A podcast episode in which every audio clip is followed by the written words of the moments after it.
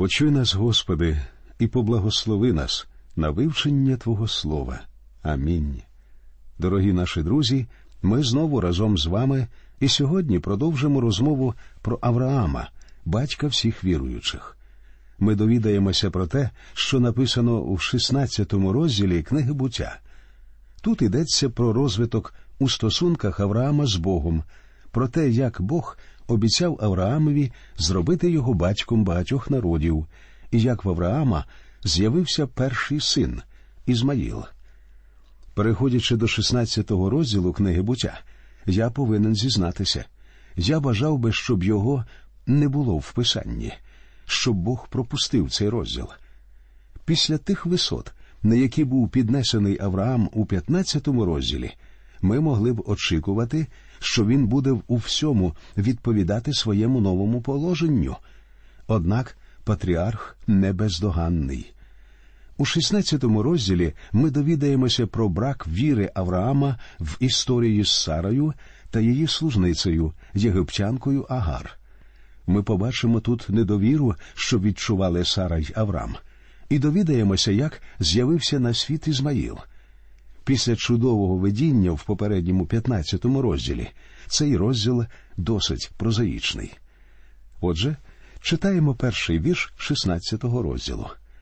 А Сара, Аврамова жінка, не родила йому, і в неї була єгиптянка, невільниця, а ймення їй Агар. Земля Єгипту принесла Аврамові два подарунки, які, однак, не зробили його щасливим. Першим подарунком було його багатство, а другим єгипетська служниця Агар. Далі у другому вірші читаємо І сказала Сара Аврамові: Ось Господь затримав мене від породу. Прийдиш до моєї невільниці, може, від неї одержу я сина. І послухався Авраам голосу Сари. Те, що запропонувала Сара, у ті дні було звичною справою. Якщо дружина не могла народити чоловікові спадкоємця, з'являлася наложниця. Але тільки не подумайте, що Бог це схвалював. Бог аж ніяк не схвалював цього. Це була ідея Сари, і Авраам її послухався. Схоже, у цей момент він не замислювався, що він голова сім'ї, і просто зробив те, що сказала дружина. Третій вірш. І взяла Сара Аврамова жінка, єгиптянку Агар, свою невільницю, по десяти літах перебування Аврамового в землі Ханаанській, і дала її Аврамові, чоловікові своєму за жінку. Єгиптянка Агар стала наложницею, але це не було Божою волею. Бог не збирався визнавати дітей Агар законними спадкоємцями своєї обітниці і не зробив цього. Чому? Тому що стосунки Авраама з Агар були неправедними. Не думайте, що Бог схвалював їх. Усе, що про них можна було сказати, написано в Біблії. Вони історичний факт. Читаємо четвертий вірш. І він увійшов до Агари, і вона зачала. Як вона ж побачила, що зачала, то стала легковажити господиню свою. Агар говорила Я скоро народжу Аврамові спадкоємця, а Сара не може. Зрозуміло, що вона дивилася на Сару згори. П'ятий вірш. І сказала Сара Авраамові Моя кривда на тобі. Я дала була свою невільницю до лона твого, а як вона побачила, що зачала, то стала легковажити мене. Нехай Господь розсудить поміж мною та між тобою. Не упустіть цей вірш, і пам'ятайте, що Бог все це не схвалює. Бог говорить, що це неправильно, і Сара побачила, що зробила помилку. Моя кривда на тобі, говорить Сара, але і сама Сара не була невинною. Боже несхвалення виявиться для старого Авраама справжнім ударом. На жаль, Авраам і Сара не довіряли Богові по-справжньому, як їм це варто було б робити. Зрештою, Авраамові в цей час було вже під 90, а Сарі 80 років. Я думаю, вони вирішили, що їм уже не доведеться мати дітей. Мабуть, Сара спробувала міркувати логічно і сказала напевно, Бог хоче, щоб ми так вчинили, адже всі так роблять. Дійсно, всі так робили. але це не мало нічого спільного зі шляхами Божими. Ми зробимо помилку, якщо будемо думати, що Бог схвалює подібні речі тільки тому, що про них написано в Біблії. Біблія натхненна Богом, вона містить точний виклад подій, але Бог не схвалює дуже багато з того, що робили люди і про що написано в Його слові. Той конфлікт із моралью, який ми з вами можемо тут побачити, в історичному викладі подій відсутній. І Авраам, і Сара родом були з Ура Халдейського, де така практика була розповсюдженою. Однак найгірше в тому, що вони наробили, не лише аморальність цієї практики, найжахливіше було в тому, що вони просто не повірили Богові. Те, що Авраам зійшовся зі служницею Сари Агар, було гріхом, і саме так розцінив цей учинок Бог. Сьогодні ми схильні інакше розставляти акценти і говоримо, що гріхом було завести наложницю, але при цьому майже не звертаємо уваги на зневіру. Однак головним гріхом тут була саме зневіра, тобто цей гріх був набагато тяжчим. Послухаймо тепер про те, як Агар утекла, шостий та сьомий вірші. І промовив Аврам до Сари Та ж невільниця твоя в руці твоїй. Зроби їй те, що вгодне в очах твоїх. І Сара гнобила її, і втекла Агар від обличчя її. І знайшов її ангел Господній біля джерела води на пустині, біля джерела на дорозі до Шур. Агар пішла з дому, вона втекла, і це, можливо, означало смерть для неї, принаймні для дитини, яку вона виношувала. Що стосується ангела Господнього, то я впевнений, що це перевтілений Христос. Це так схоже на нього. Він завжди піклується про загублені душі. Агар уже відійшла досить далеко від дому, і там її зустрів ангел Господній. Читаємо з восьмого по десятий вірш. І сказав Агаро, Сарина невільнице, звідки ж то ти прийшла і куди ти йдеш? Та відказала Я втікаю від обличчя Сари, пані моєї. І ангел Господній промовив до неї Вернися до пані своєї і терпи під руками її. І ангел Господній промовив до неї Сильно розмножу потомство твоє, і через безліч буде воно незліченне.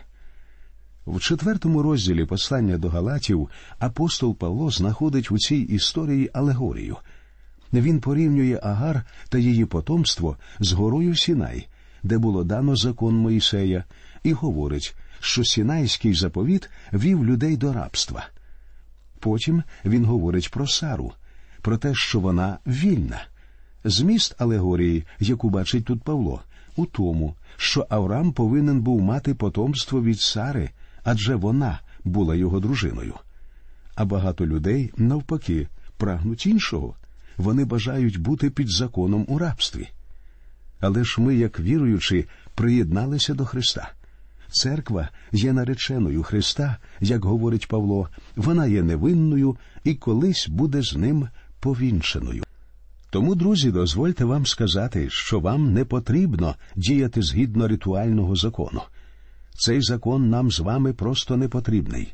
Він як агар, що була рабинею, служницею. І саме про це Павло пише в посланні до Галатів. Ця історія Загар стане джерелом великого горя не тільки для Сари. Пізніше цей учинок принесе ще більше горя самому Авраамові. Однак повернемося до тексту. Служниця Агар повертається, щоб дати життя своїй дитині, хлопчику, який є сином патріарха Авраама.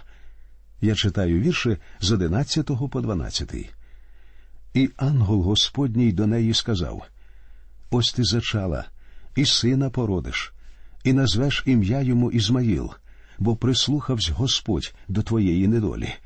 А він буде як дикий осел між людьми, рука його на всіх, а рука всіх на нього, і буде він жити при всіх своїх браттях. Ви не оцінювали цей вірш із погляду історії Близького Сходу. Нащадки Ізмаїла були дикими людьми, це бедуїни, які протягом сторіч кучували пустелею, що є виконанням пророцтва Божого. Вони називають себе синами Авраама, але вони також сини Ізмаїла. Вони нащадки Авраама по лінії Ізмаїла. Далі в 13 і 14 віршах ми читаємо. І назвала вона ймення Господа, що мовив до неї, Ти Бог видіння, бо сказала вона, чи й тут я дивилася на того, хто бачить мене. Тому джерело було назване джерело живого, хто бачить мене, воно поміж Кадешем та поміж Бередом. Подивіться, який милостивий Бог до Агарі. Гріх вчинила не вона, і Бог приймає її з усією добротою. Дозвольте мені повторити, я переконаний, що цей ангел Господній був перевтіленим Христом, який постійно знаходить людей, що заблукали. Тільки він може бути пастирем, який звернувся до Агар з добрим словом. І назвала вона ймення Господа, що мовив до неї Ти Бог видіння. Тут Агар стикнулася з чимось новим, чого не знала раніше. Єгиптяни мали дуже примітивні уявлення про Бога. Бо сказала вона, чи й тут я дивилась на того, хто бачить мене. Агар приголомшена тим, що Бог побачив її. Сьогодні це не здається нам таким дивним, адже в нас більш розвинені уявлення про Бога. Ми знаємо про Христа, який зійшов на землю заради спасіння людей. Але почекайте можливо, ми так само знаходимось далеко від істинного пізнання Бога, як Агар. Маленькій людині важко осягнути розумом неосяжного, нескінченного Бога і всім нам не вистачає знань про Бога і розуміння Його. Я думаю, що у вічності ми будемо зайняті просто пізнанням Бога. Це гідне завдання для людського розуму. Пізнання Бога ось що наближає людину до вічності. Читаємо 15 та 16 вірші. І вродила Агар Аврамові сина, а Аврам назвав ім'я свого сина, що вродила Агар, Ізмаїл а Авраам був віку 80 літ і шести літ, коли Агар вродила була Аврамові Ізмаїла. Запам'ятаємо, що Ізмаїл був сином Авраама. Авраамові до цього моменту було 86 років. Перш ніж рухатися далі, я хотів би зробити короткий огляд того, як Бог являвся Авраамові. Ми вже знаємо, що Бог п'ять разів являвся Авраамові. У житті Авраама були свої помилки, але були і досягнення. Можна говорити про сім випробувань, які Бог допускав у житті Авраама. Випробування перше. Бог закликав Авраама біля Ура Халдейського на його батьківщині, і Авраам відгукнувся на цей заклик. Його віра була ще слабкою і недосконалою, але принаймні він рушив у дорогу. Зрештою, Авраам благополучно прибув до Ханаану, і Бог поблагословив його. Випробування друге. Потім у землі Ханаанській почався голод, і Авраам перебрався з Ханаану до Єгипту. Тут він придбав собі багатство і служницю Агар, і те й інше стало для нього каменем спотикання. Випробування третє. Аврамові було дане багатство, що стало для нього справжнім випробуванням. Між іншим, багатство було каменем спотикання не для одного Аврама. Відверто кажучи, особисто я завжди хотів, щоб Господь послав мені таке випробування замість усього того, з чим я стикався у своєму житті. Проте я знаю, що Бог просто не довіряє мені багатства. Авраам не забув Бога і був зі своїм племінником лотом великодушним і щедрим. Але багатство розділило Авраама й лота, а потім Бог знову явився Авраамові. Випробування четверте. Авраамові, що переміг декількох східних царів, була дана велика влада. Це теж було випробуванням, адже Авраам став завойовником. Тоді назустріч Авраамові вийшов священик Мелхиседек, який, я думаю, зміцнив його для цього випробування, і Авраам зміг відмовитися від військових трофеїв. Потім Авраамові явився Бог і обіцяв йому велику нагороду. Випробування п'яте. Бог не поспішав дати Аврамові сина від його дружини Сари. Не дочекавшись, Авраам за підказкою Сари вирішив взяти справу у свої руки. Він вчинив проти волі Божої. У результаті з'явився Ізмаїл. Араби, кочівники пустелі, дотепер приносять нещастя ізраїльській нації, і так буде тривати, я думаю, до самого тисячолітнього царства. Було ще два випробування Авраама. Шосте було при руйнуванні Содому й Гомори, описаного в 18 розділі буття, а сьоме полягало в жертвопринесенні його сина Ісаака, яке описує 22 розділ. А зараз, друзі, ми переходимо до вивчення 17-го розділу книги буття. Дуже багато людей вважають, що 17-й розділ один із примітивних розділів книги буття. Тут Бог складає заповіт з Аврамом і підтверджує свою обітницю дати Аврамові сина. Бог роз'яснює Авраму, що Ізмаїл не той, кого він обіцяв. У певному змісті цей розділ є ключовим для книги буття, а можливо, і для всього писання. У заповіті Бога з Авраамом йдеться про дві дуже важливі речі про потомство і про землю. Тут Бог відкрився Аврамові під новим ім'ям Ель Шадай, тобто Бог Всемогутній. І Аврамові Бог теж дав нове ім'я. До цього моменту патріарх звався Аврамом. Тепер його ім'я Авраам. Авраам означає звеличений батько, а Авраам означає батько багатьох. Те, що Ізмаїл не був тим сином, якого Бог обіцяв Авраамові, стає в цьому розділі очевидним. Читаємо перший та другий вірші. І був Авраам віку дев'ятидесяти літ і дев'яти літ, коли явився Господь Авраамові, та й промовив до нього Я Бог всемогутній, ходи приді мною та будь непорочним. І дам я свого заповіта поміж мною та поміж тобою, і дуже дуже розмножу тебе. Задумайтеся про це. Аврамові було 86 років, коли народився Ізмаїл, і до народження Ісаака проходить ще 14 років. Явився Господь Аврамові та й промовив до нього Я Бог всемогутній, ходи перед лицем моїм і будь непорочний. Тут Бог говорить Я Ел Шадай, Бог всемогутній. Це його ім'я, яке він відкриває Аврааму. У цьому розділі ми зустрічаємо слово заповіт тринадцять разів, тринадцять разів у двадцяти семи віршах. А це означає, що слова про заповіт Бога надзвичайно важливі. Це п'ятий раз з'являється Бог Авраамові. У цьому випадку Бог являється не лише для того, щоб установити заповіт з Авраамом, але також щоб підтвердити свою колишню обіцянку про спадкоємця, яка, звичайно, не має ніякого відношення до Ізмаїла.